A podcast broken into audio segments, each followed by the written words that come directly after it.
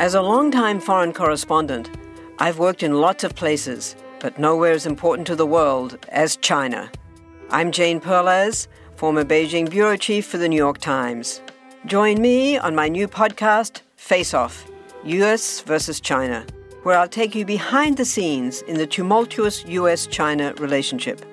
Find Face Off wherever you get your podcasts. This is The Red Line, where we interview three big geopolitical experts on one subject shaping the news both here and overseas. And I'm your host, Michael Hilliard.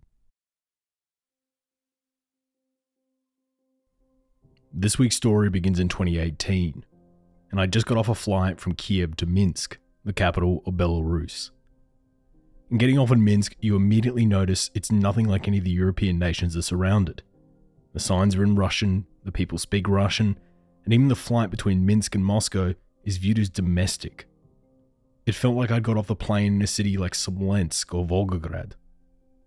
But traveling away from the airport was a beautiful city, a fantastic blend of Central Europe and the East. But one thing unmistakable about it was the mood in the air the political stagnation that comes from one man ruling the country since 1994. That man is Alexander Lukashenko, often regarded as Europe's last dictator. Belarusian opposition at this point had all but been eliminated, all either arrested or exiled from the country. But unlike some of the younger people you'd see in the rural Russian cities, the youth of Belarus seemed to have a pretty good idea on what was going on. I sat in many bars across the city and met with quite a few young Belarusians, many of whom regularly travelled to Lithuania to go shopping, or Poland to go clubbing, or worked in UK IT firms. But when the subject of politics came up, there was one phrase that just kept coming up. When I asked how they felt about Lukashenko's rule since 1994, a universal response always came up. And the response was, well, it is what it is. A surrender to a stagnant situation that comes with a multi decade dictatorship I left that city with low expectations of anything changing, but only 18 months later, the country went for a major election. One where the people felt that it might be a change in the wind. Some polls even showed opposition leader Svetlana Tikhanovskaya in front of the polls.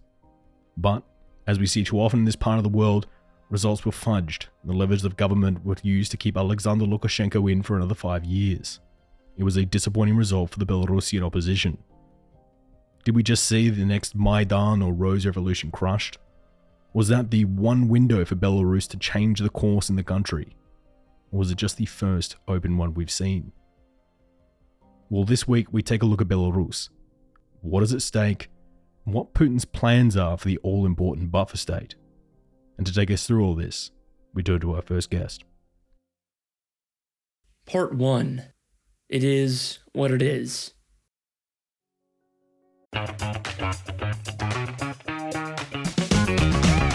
Hey there, I'm Dylan Lewis, one of the hosts of Motley Fool Money.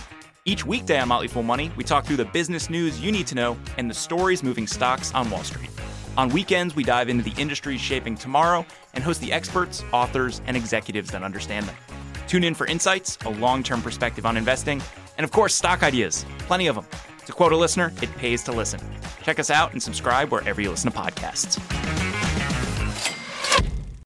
Uh, Belarus is, uh, I, I, would think, would end up being a surprise for most people um, who aren't familiar with it when they, you know, if they have the chance to read about it, or especially if they have the chance to visit it. As part of the former Soviet Union, you know, it was it was very high developed, highly developed economically and culturally, and sports things like a, you know, just a, a terrific uh, theater of ballet and opera. Um, and uh, you know, in, in, in the time since Belarus has been independent, uh, even though circumstances have been difficult and challenging, they developed uh, a very interesting uh, media environment. Uh, you know, very well informed journalists uh, who continued to report and do important work under difficult and trying circumstances. Scott Rauland is the former U.S. ambassador to Belarus, as well as the assistant public affairs officer in the U.S. Embassy in Baku. He has been a very senior member of the US State Department for years, specializing in the former Soviet Union countries. He joins us today. The scramble for Russia as the Soviet Union fell apart was to try to maintain relationships as best they could with the you know former constituent republics. Now, in the case of the Baltics, that just was that was never going to happen. Um, they were well and truly independent. There was no going back for them. Um, I think they've had more success with um, you know most of the other former republics, uh, Belarus being one of them. Um, Lukashenko, who came to power in '94, always understood, you know, that he he had a legacy. Belarus had a legacy as a, a former Soviet republic. He played on that, and it was part of his successful pitch to win the first first and only free and fair presidential election, which was held in Belarus in 1994, and and to kind of appeal to the Belarusian electorate in all subsequent elections. Um, none of which were found to be free and fair by the OSCE or by its arm ODIHR um, the Office of Democratic Institutions and Human Rights that does the election observations uh, throughout Europe. But um, you know that that's been part of his legacy. In spite of the fact those elections were not considered to be free and fair, all the presidential elections that were held since '94, it would be a mistake to for anybody to say Lukashenko was not a popular figure. Lukashenko, I think, in several of those elections, if they had been free and fair, he may well have still won the election. It wouldn't have been by the margins that were proclaimed in each of those elections. But up until 2020, um, you know, he certainly was a figure who enjoyed considerable popularity. Well, let's start this piece talking about the man himself, Alexander Lukashenko, president since 1994. What can you tell us about the man who is so often dubbed Europe's last dictator? Well, I was lucky. I, I had the, uh, chance to meet him three times during the time I worked in Minsk, uh, from 14 to 16. Uh, the first two times as, uh, you know, more or less a, a, note taker or accompanying, you know, high level U.S. visitors. Uh, and the final time I was actually given uh, an audience before I left Belarus. And, and Belarus's relations, you, you asked about Russia initially uh, Belarus's relations with Russia and the U.S. and the EU and other important f- foreign players have waxed and waned over the years. And it's been, I, I kind of look at his tenure as a tightrope act. And he's been up on this tightrope. He's been uncannily successful in surviving up until 2020. Now, he's still there, but I, I would argue, looking at what happened in 2020, that that was a moment where the uh, the balancing act may be nearing an end. I'm not sure uh, he's going to be able to swing back and enjoy the kind of relations he had with the EU and the EU, US up and up until 2020. Um, and and the same goes now. He's he's clearly staking his bet here in this game on Russia and that's why Russia is an important player. Russia, Russia has always been the top trading partner for Belarus ever since independence. The relationship has waxed and waned, but uh, nothing has been able to, to change that. Belarus has always had a very close relationship with Moscow. In fact, in the chaotic years at the end of the Soviet Union, there was talk of Russia and Belarus forming a union state. Can you take us through this pretty interesting concept? Well, so you know, and this is one of these things, uh, you know, in politics and in life, be, you know, where people say, "Be careful what you wish for; you may get it." And and in 1999, so when, when you you you look at it now and you think the Union, how did they ever agree to this? Why would they want Russia to be in a position where they, at some point, potentially just gobble up Belarus and it becomes a just another oblast in in Russia? Um, but in 1999 um, you know, Russia, Russia, the 90s in Russia was a very difficult period. Um, and Boris Yeltsin, the president at the time, through through the you know all those years in the 90s, um, things things didn't appear to be going great. Uh, he almost lost re-election in '96, and uh, you know towards the end, there didn't seem to be a natural successor to Yeltsin in Russia. Well, this idea of hey, what about the Union State of Belarus and and and uh, Russia? And uh, I'm, I'm sure this had to be driving Lukashenko's thinking at the time. Well, you know, once once Yeltsin moves on, if we implement this Union State, I'm I'm the person that people know best in that that area. I could become the next ruler of the Union State, and most importantly, it would be Russia, right? Belarus would would become part of this larger union state entity. Eh, but then all of a sudden, Lukashenko has vaulted from being the leader of Belarus to the leader of the much bigger, more important union state of Russia and Belarus. Uh, but of course, it didn't work out like that. Uh, you know, it, it just uh, this new unknown leader came uh, onto the scene in 2000 and changed things completely. And I think uh, some of the back and forth since 2000 has been Lukashenko trying to adjust to the new reality that uh, Putin presented him, Belarus, and the rest of, of the world with his leadership and the way he's changed Russia. Having worked with these people over the years, how would you summarize the personal relationship between Lukashenko and Putin? You know, it's funny how they, they work really hard on the optics. Um, there's always the hockey game when they get together, if they're anywhere near ice. Um, you know, in the photo ops, um, you know, on the Black Sea or, or other places, uh, all very, very carefully staged. I, I, think when they do get together, they try to present a united front. Um, gosh, in uh, 2014, there was a, a uh, big celebration of Belarusian Independence Day, and Putin flew into Minsk for that. I, I, was on hand and was able to see the two of them at a public ceremony for uh, Belarusian Independence Day in 2014. Um, that's important. I mean, Bel- Belarus, you know, um, when push comes to shove, uh, Belarus has tended to Lukashenko has tended to say the right things and do the right things and, and be there as a loyal partner of Russia.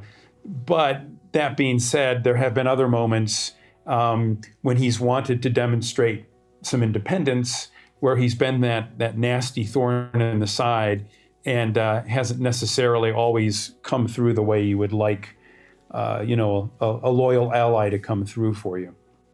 It is a bit of a tightrope here. Lukashenko will support Putin in issues like rounding up anti Russia journalists, but at the same time, he won't cave when Putin asks him to recognize the annexation of Crimea or the independence of South Ossetia and Abkhazia. Is Lukashenko trying to play both sides here? Maidan, uh, it was that happened right before I started working in Belarus. Boy, did that change things. Um, uh, I, I, think for Lukashenko, that had to be a holy crap moment where he he looks at what's happening in Ukraine and thinks, "Wow, uh, you know, if I don't watch it, I could be next." And um, you know, and and uh, so a lot of the conversations that that were held at high levels between the West and Belarus after Maidan were all about preserving Belarusian sovereignty. It was this recalculation after Maidan that, wow, you know, if if this could happen to Ukraine, I could be next, and Belarus would not have Ukraine's ability to be able to stand up and defend itself that uh, that Ukraine has had. And for context, Maidan being the 2014 revolution in Ukraine that threw out the government in Kiev. In the last few years, Belarus has been starting to undergo a process of de Russification, trying to diversify their trading partners, bringing back the Belarusian language, and teaching Belarusian history in school rather than just the importance of the Soviet Union. What was Lukashenko trying to achieve through this process? I, I would go back to Maidan, and I would I would say that um, you know uh, it was interesting because in 2014, uh, during that Independence Day celebration I talked about, on the one hand, Putin comes and he and and Lukashenko celebrate Belarusian independence together. On the other hand, earlier in the day, Lukashenko gives a speech. Diplomatic corps was uh, you know invited to attend along with you know they filled their their uh, you know the theater where the uh, speech was being held. Uh, a, a, longish one as is often the case with Lukashenko and he delivered the first part of it in Belarusian which was the first time anybody could remember hearing him deliver a speech in Belarusian. So that was a, a clear statement as well. There clearly was a, a lot of uh, chatter after that speech about wow what did that all mean? Um, and I can tell you that it functions at the uh, Ministry of Foreign Affairs. Uh, quite often, the foreign minister and the various deputy foreign ministers would kick off different presentations by speaking in Belarusian. Um, so th- again, this was a, kind of maintaining Belarusian sovereignty became an important uh, goal that that Belarus, the government of Belarus, was pursuing in those years after Maidan in 2014 for quite a long time. On this program, we've talked quite a bit about the breakaway states that surround Russia, ethnic Russian enclaves in countries that feel closer to Russia than their home country. These would be like South Ossetia in Georgia, Crimea in Ukraine, or Transnistria in Moldova. But does Belarus have a Russian exclave like these that could be exploited the same way Crimea was? I, I don't believe so. Um, so, in fact, one of the interesting things I saw come up uh, during the time I worked in Belarus was, uh, you know, you see all kinds of polling. Um, we, we, we, worked with a couple of organizations that did, did, terrific polling there. But one of the things they did was they, uh, a question was, you know, they, through a variety of questions, they looked at what areas of Belarus are most influenced by Russian propaganda. And so the interesting thing was the answer was completely different than almost anybody expected. It wasn't Mogilev, which is on the border. Uh, it was the opposite. It was it was the West because uh, Russian propaganda, Russian TV paint this very rosy picture of what everything is like in Russia. And if you don't live near the border, it's pretty easy to believe. Uh, you know, Russian TV is pretty slick. I mean, far better than those of us who you know um, grew up uh, in the in the days of the Soviet Union. Um, you know, completely different. Very, very, slick, very effective. But if you live in Mogilev or in Vitebsk or other areas along the border with Russia, and, again, it's a, it's a relatively open border, as you as you noted. Um, there there is no um, you know there are no uh, stations along the border where you have to stop and show a, a, document. But but people from Belarus can travel easily into Russia, and uh, when they do, they can see the awful roads. They can they can go to uh, you know s- small cities and towns along the border and and see that uh, you know it's not glitzy like the things you see on on Russian TV. Life is actually harder for Russians living along the border than it is for Belarusians living along the border. Uh, there, there, certainly are uh, uh, elements of the population that feel an affinity for Russia, um, but I wouldn't describe any exclaves uh, or, or areas within Belarus that would be easy for the Russians to, to win over. When you speak to the younger generations in Belarus, many of them frequently travel into Lithuania or Poland to do their shopping or go clubbing or simply just to hang out. This younger generation has quite friendly ties with the neighboring EU states. Do you think this next generation of Belarusians will be much more pro West than the generation that lived through the era of the Belarusian Soviet Socialist Republic? Yes, I think it does. I'm, I'm glad you mentioned that because uh, uh, when I was working in Belarus, my wife worked in Lithuania, so the two of us went back and forth a lot. And uh, one of the things you would notice at that time, and I, I think it stayed certainly up through the protests and, and uh, the election and then the protests in 2020, um, Belarusians travel a lot. The Belarusian standard of living um, in the former Soviet space, again, leave the Baltic republics out. They, they, they were very different from the get go, took a totally different path. But, but if you take them out, then Belarus was one of the better success stories, uh, j- just looked strictly in terms of guaranteeing workers a job and, and guaranteeing them um, a salary that would allow them to have a, you know, in that space, a fairly high standard of living and the, the ability to travel freely. So the phenomenon you, you quote, I mean, it, it was very common if you uh, were in Vilnius, the capital of Lithuania, any given weekend, um, you know, from 2014 onward, uh, you know, you go to some of the big malls in Vilnius, you would, on a, a lot of weekend days, see more cars with Belarusian plates than you would see Lithuanian cars.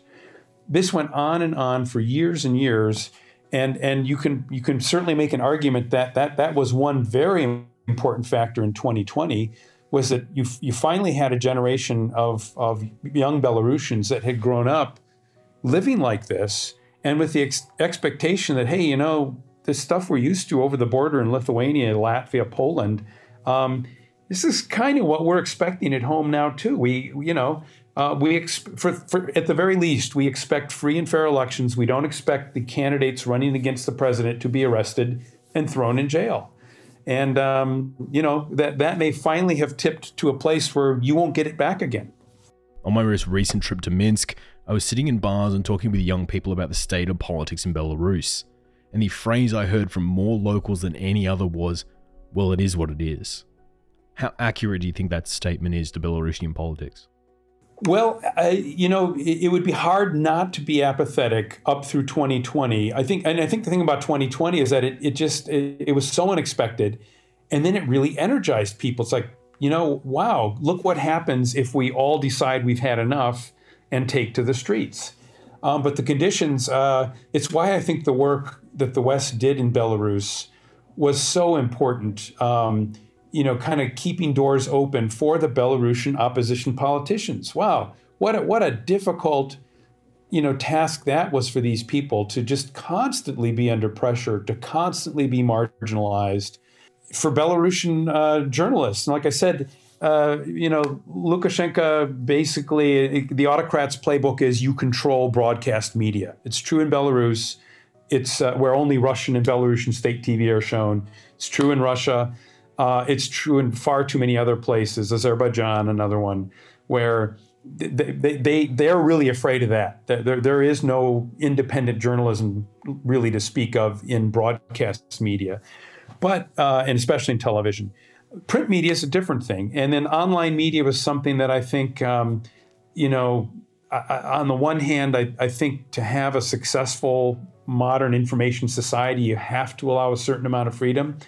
Uh, I don't think the autocrats had figured out how to completely control that, and they they don't. Um, so you had outlets like TUT.BY in uh, Belarus that uh, you know started as a basically an internet portal, kind of like Yahoo, but developed a news service like Yahoo. But that news service in Belarus became extremely important because, unlike Yahoo, it was one of the few places you could get good online, unbiased um, information that wasn't tainted and controlled by the state. Do you think these apathetic young people are correct? Will they have Lukashenko in power until he dies? Uh, that that's one of the ways you get change. Um, you know, it. I I would hope that we're not going to have to wait that long. Um, uh, I've been impressed at how long um, you know the opposition forces have been able to keep up their their protests, their engagement, at how successfully um, you know Svetlana Tikhanovskaya has been able to engage foreign leaders, including our president Joe Biden. Uh, she's met over the past year since uh, the election with over 30 heads of state. Lukashenko at the same time has met with four, mostly with Putin. Um, it, it, it's quite an interesting contrast. Um, you know, there's some very, very good people working uh, to support her in this effort. And, uh, you know, the Belarusian, uh, Lukashenko in the past was able to successfully kind of pit one part of the Belarusian opposition against the other. There was a lot of internal squabbling. Um, and you just haven't really seen that this time. So um, again, I also I also think that the back and forth, back and forth between uh, Russia and the West, I, am not sure there's a West for Lukashenko to go back to at this point. Um, you know, the U.S. Uh, under President Biden and under Congress has introduced new sanctions. This time, including Belaruskali, uh, which was able to kind of slide by the last time. You know, exports of potash are very important for Belarus, and um, the EU has introduced new sanctions. It sounds like uh, both sides may be considering even further sanctions. I, I, I don't see that there's a going back to a, a place where we say oh, you know, let's forgive and forget. Um, this time, Lukashenko is really going to live up to his promises. Um, I, I, I, think at this point, the effort in the West is going to be to allow free and fair elections to take place. And under free and fair elections, I don't think there's a future for, for Lukashenko and Belarus. Want to learn how you can make smarter decisions with your money? Well, I've got the podcast for you. I'm Sean Pyles, and I host NerdWallet's Smart Money Podcast. On our show, we help listeners like you make the most of your finances. I sit down with NerdWallet's team of nerds, personal finance experts in credit cards, banking, investing, and more. We answer your real-world money questions and break down the latest personal finance news. The nerds will give you the clarity you need by cutting through the clutter and misinformation in today's world of personal finance. We don't promote get rich quick schemes or hype unrealistic side hustles. Instead, we offer practical knowledge that you can apply in your everyday life. You'll learn about strategies to help you build your wealth, invest wisely, shop for financial products, and plan for major life events. And you'll walk away with the confidence you need to ensure that your money is always working as hard as you are. So turn to the nerds to answer your real world money questions and get insights that can help you make the smartest financial decisions for your life. Listen to NerdWallet's Smart Money Podcast wherever you get your podcasts. 2020 saw the biggest protests in the Belarusian Republic's history.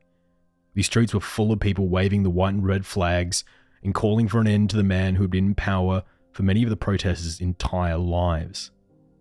But now we're just over a year on from the protests, and Lukashenko still holds the presidency in Belarus, whilst the opposition leaders have been forced to flee the country. And rather than Lukashenko just being a dictator, now he's a scared dictator, knowing that any loss of power here may lead to him having to face trial for his various crimes and corruptions. So he has to run to the only man in town who will support him to stay in power Russian President Vladimir Putin. But what price is he willing to pay for that protection? And is Putin still keen on having Lukashenko now that it is a greatly weakened mandate over the Belarusian people? Has Lukashenko fallen off the tightrope? When we answer that, we turn to our second guest. Part two The Little Brother. So, Belarus is as if the Soviet Union was suspended in the 1970s, early 80s. Uh, since its independence in 1991, it's been led by Alexander Lukashenko, the president, the last dictator in Europe, uh, as he is called. Uh, it is a state controlled, repressive, an extremely repressive uh, leadership. Um, and in fact, uh, it still has a KGB. It never renamed it. So, in some ways, it is a throwback of the Soviet era.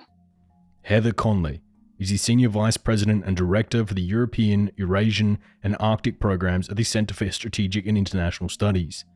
She was also the Deputy Assistant Secretary of State in the Bureau for European and Eurasian Affairs for the US and Chairman of the Board of the American Red Cross.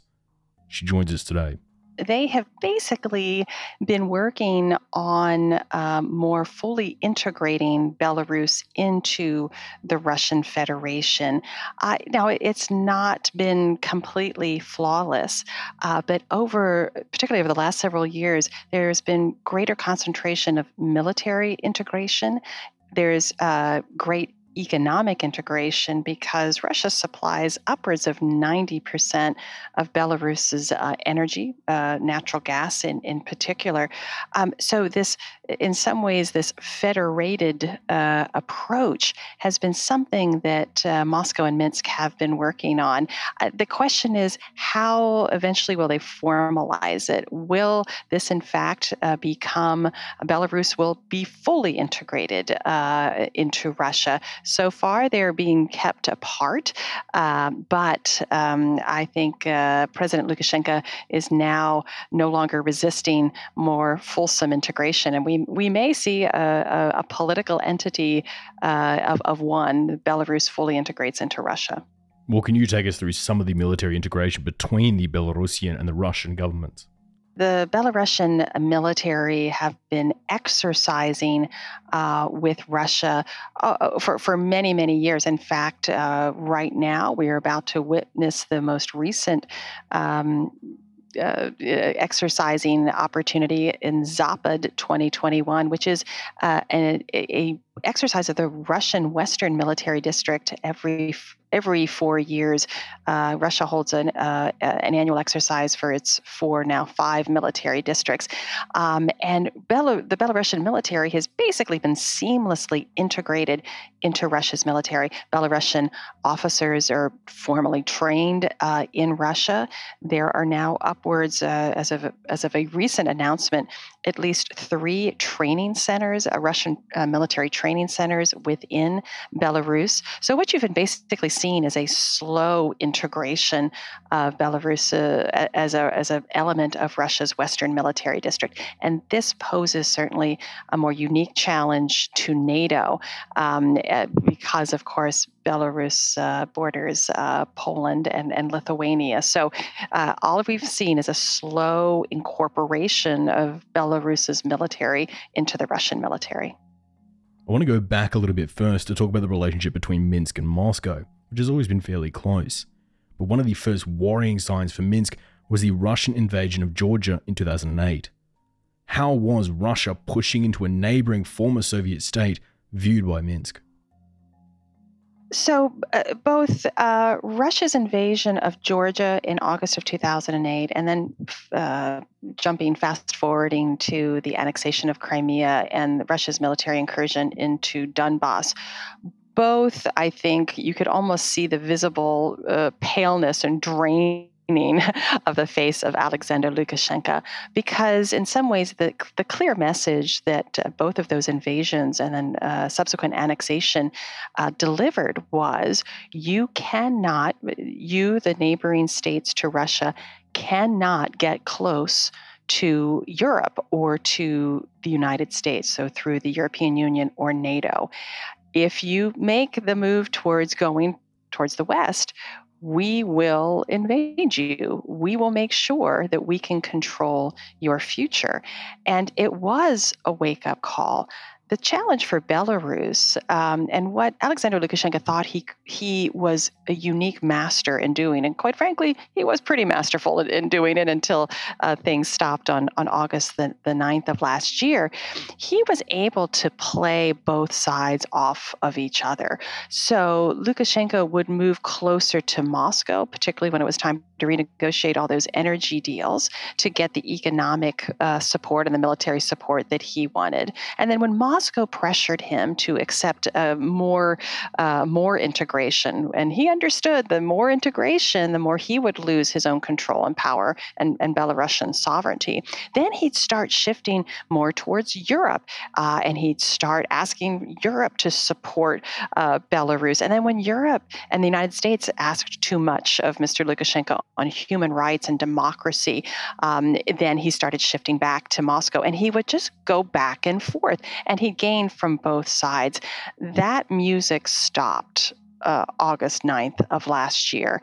And Lukashenko may had to for his own survival. There's no more back and forth here. He is now placing his fortunes with Moscow, and now Moscow is trying to decide how much it can gain in the short term. And then I think eventually uh, the Kremlin may decide that they don't need Mr. Lukashenko. The integration has been complete. They may create uh, a leader that uh, is not quite as erratic as Alexander Lukashenko. Putin will obviously want a leader in Minsk who is friendly to Moscow, but many of the younger people in Belarus have a much more pro Western point of view. How do you think this will play out going forward? Well, this is this is the the great question, and you're absolutely right. Uh, even well before uh, the the crackdown over the the failed August 9th election, you had basically a very vibrant element of, of Belarus's civil society, some of its media outlets, its journalists, its young people uh, studying in Lithuania. And this is not just confined to the young people of Belarus. You uh, you know look at surveys for Russian youngsters, and I believe the recent survey, you know, 54% would like to leave Russia. They see the opportunities in the West uh, to study, to have a vibrant uh, internet and discourse. Uh, so absolutely, and this is exactly why, um, in in many ways, uh, Belarus is becoming now a new buffer zone between Russia and the West. Uh, you know, my forcing uh, the weaponization of my, migrants, forcing them across the border. What does that do? Well, that builds walls. That's exactly what the Kremlin and Minsk want. They want very high walls, so Belarusian and Russian citizens can't see over those walls, can't see the opportunities that they are losing. Certainly, their young people. Well, can you take us through that pivotal election on August 9th, 2020, and why it stoked these huge protests throughout the country? Alexander Lukashenko has always masterfully managed both his relations with Russia and the West, playing them off of the other, and he always had a pretty tried and true formula uh, when it was time to have a, an election. And we'll put that election sort of in quotes. It was always, again, managed democracy. Um, it was to make sure uh, that the results kept Mr. Lukashenko in power. So, again, his, his standard formula was if there were opposition voices uh, before an election. They would be jailed. Um, they uh, would be perhaps pushed out of Belarus. They would be discounted, again, to, to reduce that opposition.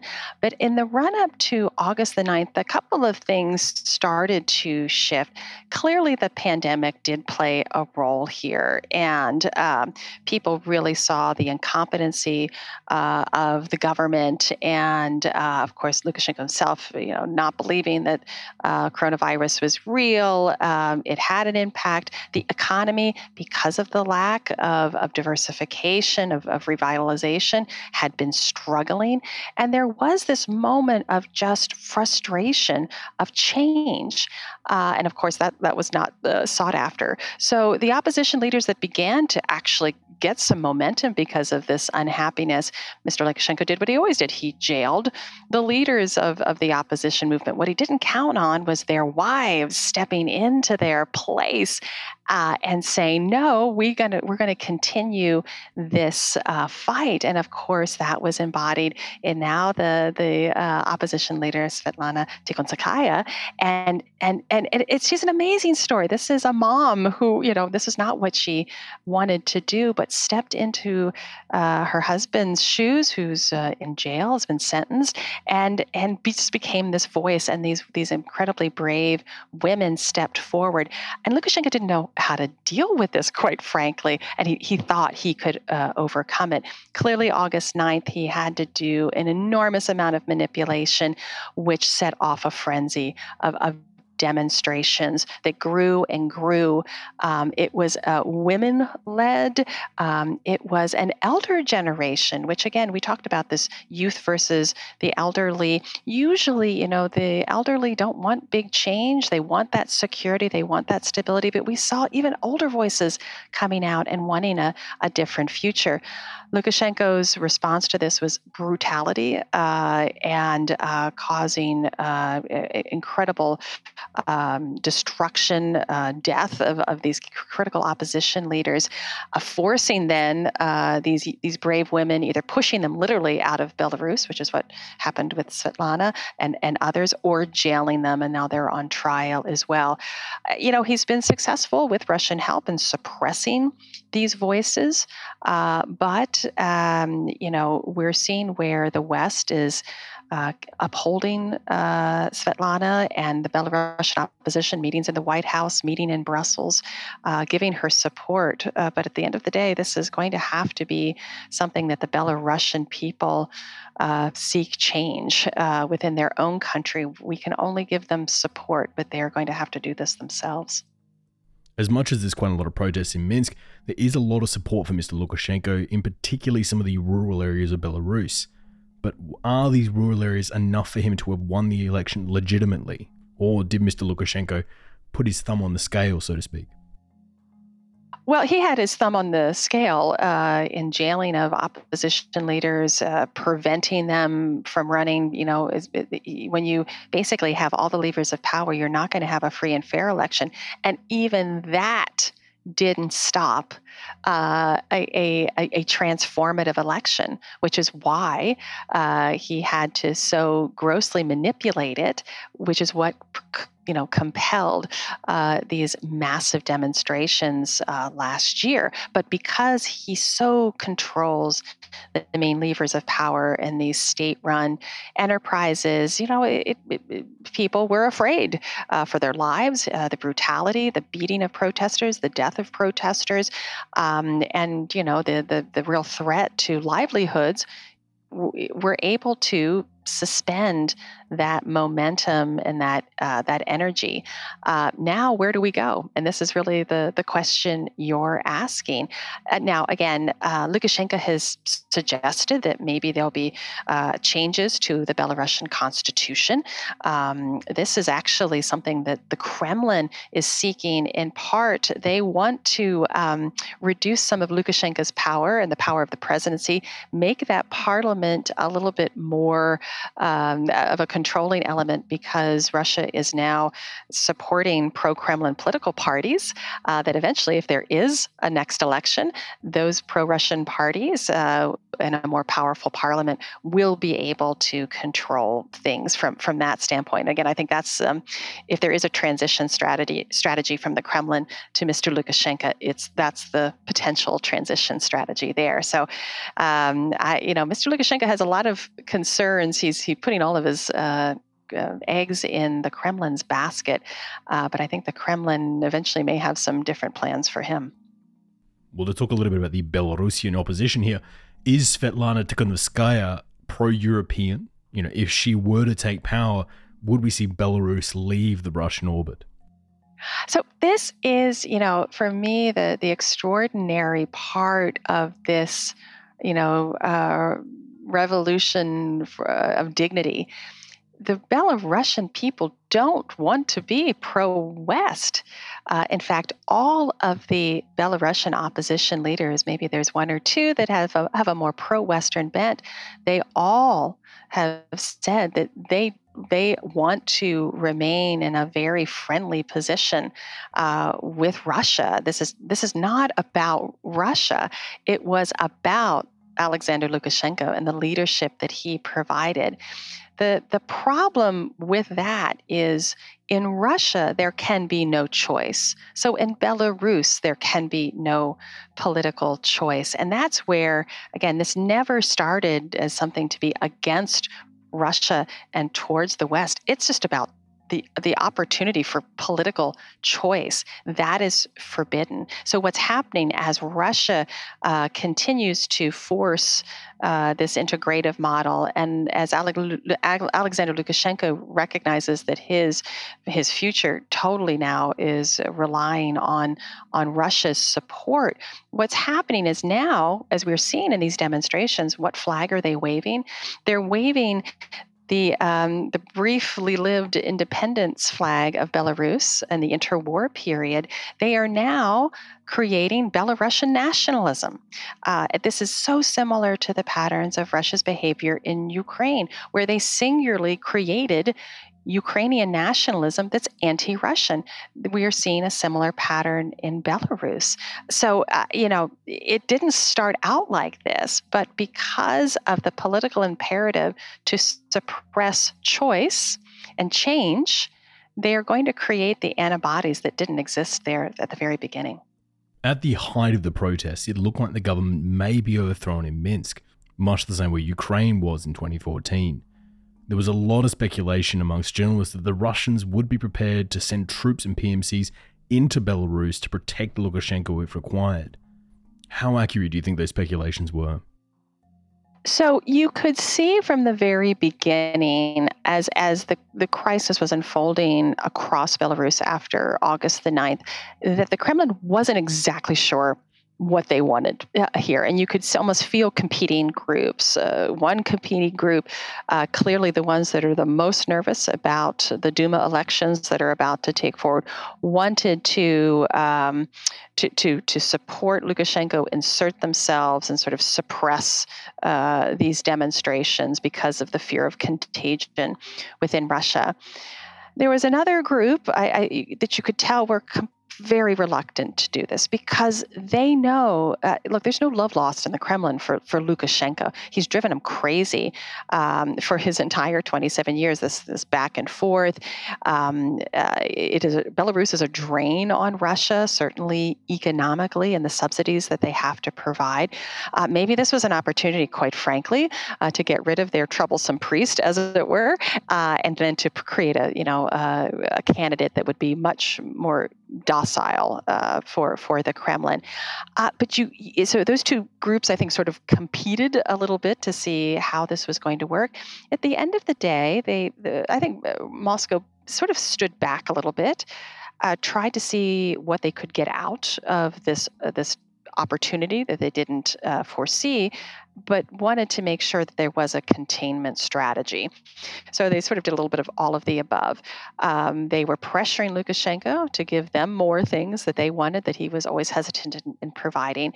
But at the end of the day, they weren't going to let this get out of hand uh, because of its implications for Russia. So they did support, uh, you know, supporting the the Russian, uh, sorry, the Belarusian security forces and their their brutality so now what we see are monthly meetings between President Lukashenko and, and President Putin.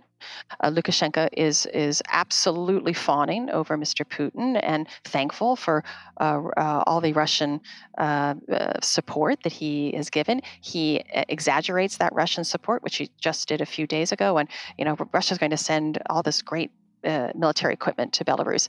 The Kremlin had to correct that a little bit. So you're, you know, gaining the benefits of this, mitigating the risks. That is what a uh, a power does when they are conserving strength they're trying to get all they can as cheaply as possible. Uh, and I think, again, the Kremlin's now beginning to understand that there are going to be economic costs to this, the sanctions policies that are, that are affecting uh, Belarusian companies, that will have implications for Russian companies that now support that. There is a cost here, um, and uh, the, the, the Kremlin's mindful of that as well. Do you think Lukashenko's westward bridges have now been burnt? And he now has far less options open to him to go between have these protests forced him to run even further into the arms of Moscow? Absolutely. And this is, again, his strategy has always been play one side off against the other, get uh, the gains to, to sustain his power. That's been the basic formula. August 9th upended that formula completely. He has now irrev- irrevocably uh, now sided with Moscow. And again, Moscow knows that. That is their tactical advantage. So over time, they will continue to seek greater and greater concessions from Lukashenko and Belarus. Uh, and eventually, I think the ultimate concession will be a change in leadership, but they will control as much as one can control that change in leadership.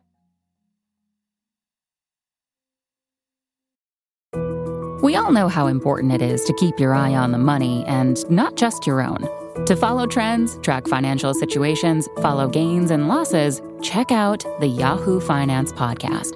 Every day, we'll give you a quick overview of the latest market and financial news that you need to know. You'll be able to hear about the biggest headlines in the business world in three minutes or less, right after markets close. It's perfect to listen to while you make another cup of coffee or work out a new budget. Check it out now. Listen to Yahoo Finance wherever you get your podcasts. That's Yahoo Finance wherever you get your podcasts. So, what is Moscow's overall plans for Belarus? Is it just a buffer state between them and the EU? Will it become the middleman like a Hong Kong to China? Will Belarus become the tip of the spear in any conflict with NATO?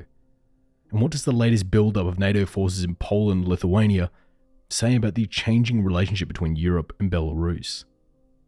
Well, for that, we turn to our final guest. Part 3 The Next Crimea. Belarus is kind of in an interesting position. Um, you have uh, there uh, Mr. Lukashenko, uh, who, on the one hand, needs a relationship with Russia but you've seen over the past 25 years, he's tried to avoid getting too close to Russia. So there have been occasional outreaches to the West. Uh, he's not seeking to bring Belarus into NATO or into the European Union, but he does seem to recognize that having some relationship with the West allows him to have some balance vis a vis Russia and may even improve his position when he sits down to talk to Mr. Putin. The problem that he has is that the West has been very concerned uh, going back 20 years now about the domestic repression in Belarus. And, so the West has not been prepared to get too close to Belarus without some change on the part of, uh, by Mr. Lukashenko of his human rights and democracy practices. So that's sort of the situation that Belarus finds itself in. Steven Pifer is a senior non resident fellow for the Brookings Institute, specializing in Ukraine, Russia, and Belarus. He served as Deputy Assistant Secretary of State in the Bureau for European and Eurasian Affairs he was the former US ambassador to Ukraine and special assistant to the president. He was also the senior director for Russia, Ukraine, and Eurasian national security, and was on the delegation for the negotiation on intermediate range nuclear missile negotiations. We are very happy to have Steven back on the program today. You know, that was one where uh, I don't think it was welcomed by the Belarusians. Um, because again, or not by but, but by Mr. Lukashenko, because all of a sudden he sees Russia moving against a neighbor and using force. Uh, and I think that sent him a very strong message with regards to how the Kremlin is prepared to act in the post Soviet space. Uh, so I, I, don't think uh, Lukashenko took uh, any joy in it. Uh, for a while, in fact, he held off uh, recognizing, and I think Belarus still has not formally recognized Crimea's incorporation into Russia. and that's a tricky point for them.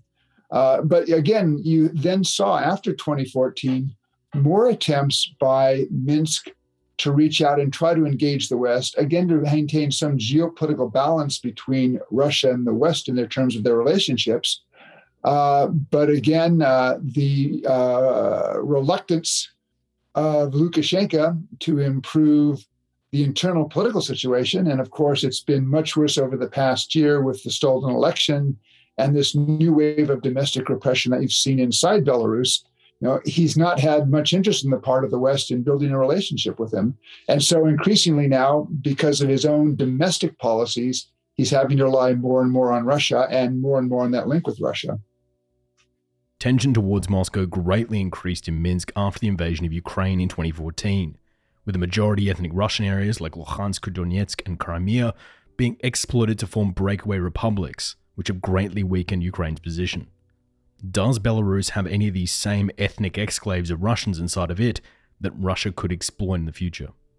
You, don't have a you don't have a geographical area in Belarus similar to Crimea. Crimea was pretty unique in Ukraine in that it was the only part of Ukraine in which ethnic Russians were a majority of the population, and always so there was this Russian attachment to uh, Crimea despite the fact that in 1991 and several times subsequently, Russia formally agreed that Crimea was a part of Ukraine. But you don't have that similar geological or uh, geographical situation in Belarus. And I actually believe that for Belarus, the concern for the Russians ought to be something very different, which is right now in Belarus, you, you don't have the opposition clamoring to join NATO or the European Union. What they want is more political space. They want more democratic rights. They want less repression from Lukashenko. And the risk to Moscow is to the extent that they are backing Lukashenko, they may take that opposition and get that opposition to begin to think that their only way to get to a better political space is if they draw closer to the West. They may push, the Russians may push Belarus away from Moscow by virtue of their support to Lukashenko. And, and this is a, a significant difference between the way the West looks at Ukraine and the way the West looks at uh, Belarus. And I go back to a conversation I had with Russians in 2003, where uh, the United States and the EU, uh, I had co-led a mission with EU counterparts to, counterparts to Minsk to try to persuade the Belarusians to ease up on repression. We did not succeed. But when I went to Moscow separately, I met with a senior Russian official. I said, look, can we work together on Belarus to try to build more political space for the people there? And I said, on Ukraine, I think we have geopolitical differences between the United States and Europe on the one hand and, and Russia on the other. We don't have those differences over Belarus. You know, the Belarusians have to express no interest in joining NATO or in joining the European Union the West is not trying to pull Belarus in, but can we work together on this democracy issue? And the Russians were basically, you know, we'll take care of our relations with Belarus. We don't need to work with the United States and the European Union. Um, and I would say, even today, you don't see that interest on the part of Belarusians in trying to get into institutions such as NATO and the European Union. But to the extent that the Kremlin and Mr. Putin support Lukashenko, uh, you may see that interest grow because they may increasingly come to see Russia as an opponent uh, of their desires. Belarus has been trying to reach out to faraway countries like China for extra trade ties. But how likely are these to really bear fruit for Minsk? The Chinese basically you know, look at their interests first and foremost on an economic basis. And there's a question: Can China make up for the kind of trade that he's now losing uh, with Europe? And that, that's still an open question. Could Ukraine be the one to make up that trade shortfall then at the moment? Is Minsk able to form better relationships with Kiev in a hope to diversify their trade away from Russia? Well, they've become progressively more difficult um, uh, because Ukraine has basically aligned itself on key questions with the European Union. Uh, uh, uh as the European Union has applied more restrictive measures against against uh, Belarus. Now, the Ukrainians haven't provi- provided the full set of economic sanctions, but for example, um, in June, when the European Union announced that they would no longer allow Belarusians airliners to either fly to their country or fly through their airspace, Ukraine posed imposed a similar restriction. So uh, Belarusian airliners are now long, no longer allowed to fly through Ukrainian airspace. Uh, so you've seen this worsening of relations between Belarus and Ukraine, uh, in, part because you know Ukraine is a democratic state. One has sympathy for what the opposition in, in Belarus is trying to do, but also because Ukraine has been coordinating uh, its policy towards Belarus in part with the, the European Union. What about if we look westward? Poland has been putting up large military forces on the border with Belarus, but what do you think this means for relations between Warsaw and Minsk? No, I, I mean, you've seen both in Poland and in the Baltic states, but also throughout NATO since 2014, an effort to build up their military force and their defensive capabilities, uh, driven by concern about Russia. You know, I mean, Russia in 2014 showed a readiness to use military force to solve a, a political dispute when it seized Crimea, and then use military force uh, to uh, provoke and sustain the conflict in Donbass. And so you've seen across the board now, I think virtually every NATO member has increased their defense spending, but it's been particularly true in Poland and the Baltic states, where um, they are basically bordering Russian territory. And here's where Belarus comes into play uh, geographically the, the link between the land link between Poland and the Baltic states, the Suwalki corridor, it's a gap between on the eastern side Belarusian territory and on the western side Kaliningrad, which is a Russian exclave. Uh, and so there's been militarily an interest that in a crisis, you know, how would NATO maintain the ability to flow troops and equipment through that gap between Belarus and, and Kaliningrad if it had to take steps to reinforce its presence in the Baltic states. So there has been that buildup. You know, it's not been directed against Belarus. It's been clearly motivated by concern about what the Russians have done, you know, and Russian military buildups in the area. And, and this question is going to be: is how close does Belarus now get to Russian militarily?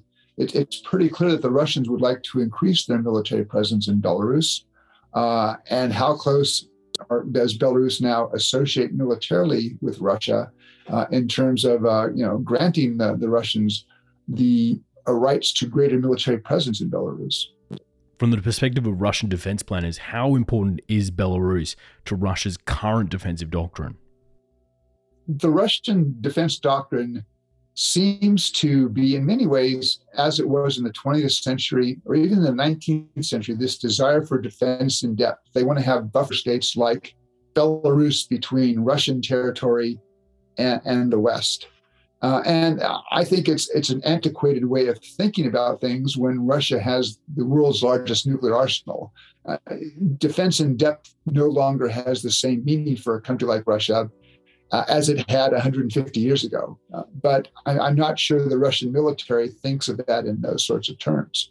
So the, the Russians do want to have uh, a, a, military presence in Belarus. They do want to keep Belarus militarily aligned with Russia, and you know Belarus is part of the uh, the collective uh, security treaty organization that Russia's tried to foster as uh, sort of their counterpart to NATO, though you know it, it's it's a very different uh, organization.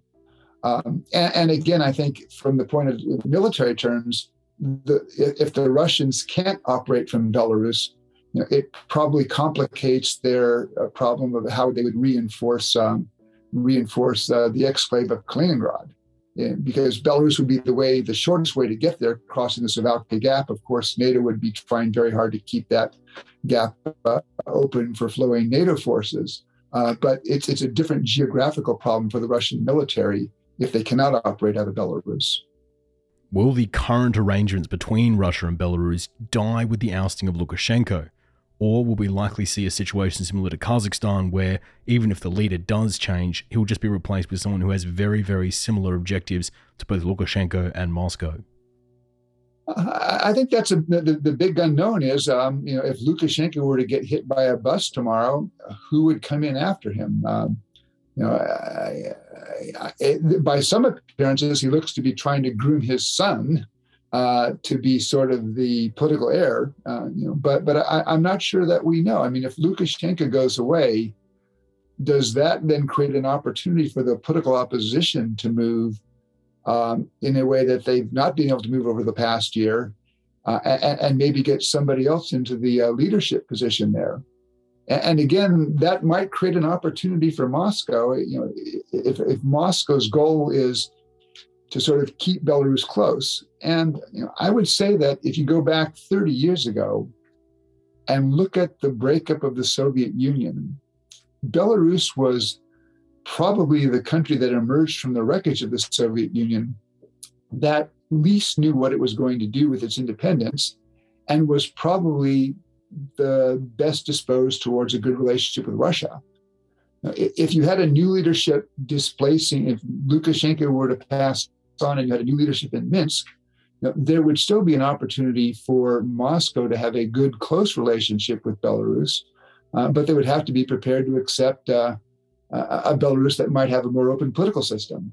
And again, I, I think this is potentially a, a strategic error that Moscow has made over the past year is by associating with Lukashenko you know, they're, they're basically associating themselves with a repressive political structure, whereas there was an opportunity for them perhaps to throw their support to somebody else who would have been more acceptable to the population of Belarus, who would have opened up the political system, but still would have been a leader that was well disposed to Moscow and would not uh, start taking or trying to take Belarus into relationships uh, with NATO and the European Union.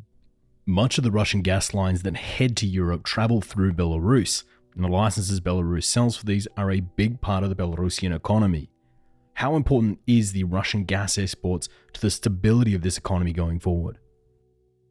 Well, I mean, first of all, Belarus, uh, like uh, Ukraine and Poland, may well be uh, a loser uh, if Nord, if and when Nord Stream two is completed. And my guess is Nord Stream two will be completed because then you're going to have, I, I, believe, the Russians will try to send more of its gas through the Nord Stream pipelines, and that would be less gas to go through either pipelines that pass through Ukraine or that pass through Belarus and and Poland. Um, so I, I, think there is some economic uh, cost there for Belarus, you know, but the Russians seem to understand that if they want to keep Belarus close, and particularly if they want to keep Lukashenko in power, uh, they're going to have to take steps uh, to make sure that the economy in Belarus does not become too difficult, uh, because that just becomes one more complication and one more rallying point for the opposition. So, uh, again, it, appears that Russia and Belarus are on a track now where Belarus is going to have to rely more and more on economic support and subsidies from Russia. And Russia is going to find that uh, maintaining Belarus as uh, part of its uh, sphere of influence is a more and more costly endeavor. To get your analysis on the 2020 protests, there was a moment in the chaos where it did look like the protesters may turn towards the presidential areas and overthrow Lukashenko. Do you think Russia was scared of this happening? And do you think Russia would be willing to send in troops and PMCs to crush this if need be? Yeah, I, I think, first of all, there would have been a very harsh uh, uh, and forceful reaction and a bloody reaction by Belarusian security forces. Um, but I believe that uh, if it appeared that Lukashenko was going to go down as a result of uh, violent protests, that the Russians probably would have intervened.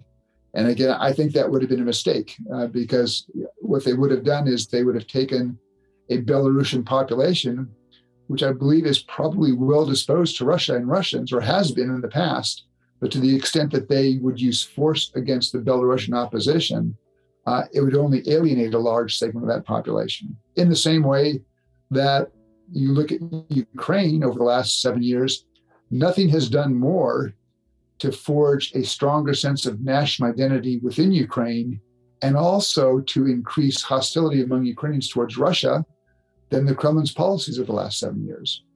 So, if that had actually gone forward and the Russians and the Belarusians security forces cracked down, it was a bloody affair in Minsk in those days, what would the West's response have been to this?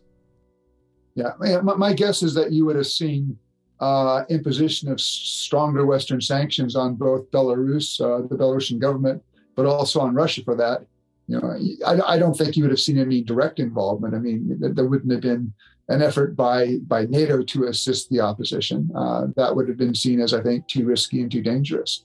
But but certainly, I think there would have been uh, political criticism, but also backed up by uh, harsher economic measures that would have had an impact on the uh, Russian economy.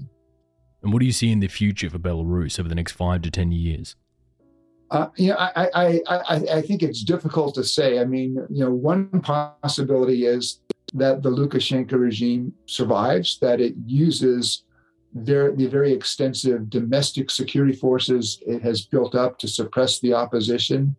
And you, you basically see Belarus as a continuing as an outright authoritarian dictatorship regime uh, with the support of the Russians, and, you know, and then having to be basically dependent on Moscow uh, to provide subsidies, cheaper energy, things to make up for the fact that uh, Belarus cannot export some of its uh, products to the West because they're under sanction. You know, that's the grim future. Um, you know, the other future is, you know, does the opposition begin to take hold, uh, and actually, is there some kind of reversal? You know, and, and we don't know. I mean, if you look at things like the Orange Revolution or the Maidan Revolution in Ukraine or the Rose Revolution in Georgia back in 2003 or the Tulip Revolution in Kyrgyzstan in 2005, these things were not predicted. They, they just sort of happened because events came together in a particular way. Uh, so, looking at over 10 to 15 years, uh, I, am not sure it's possible to make a confident prediction as to what Belarus is going to look like down the road.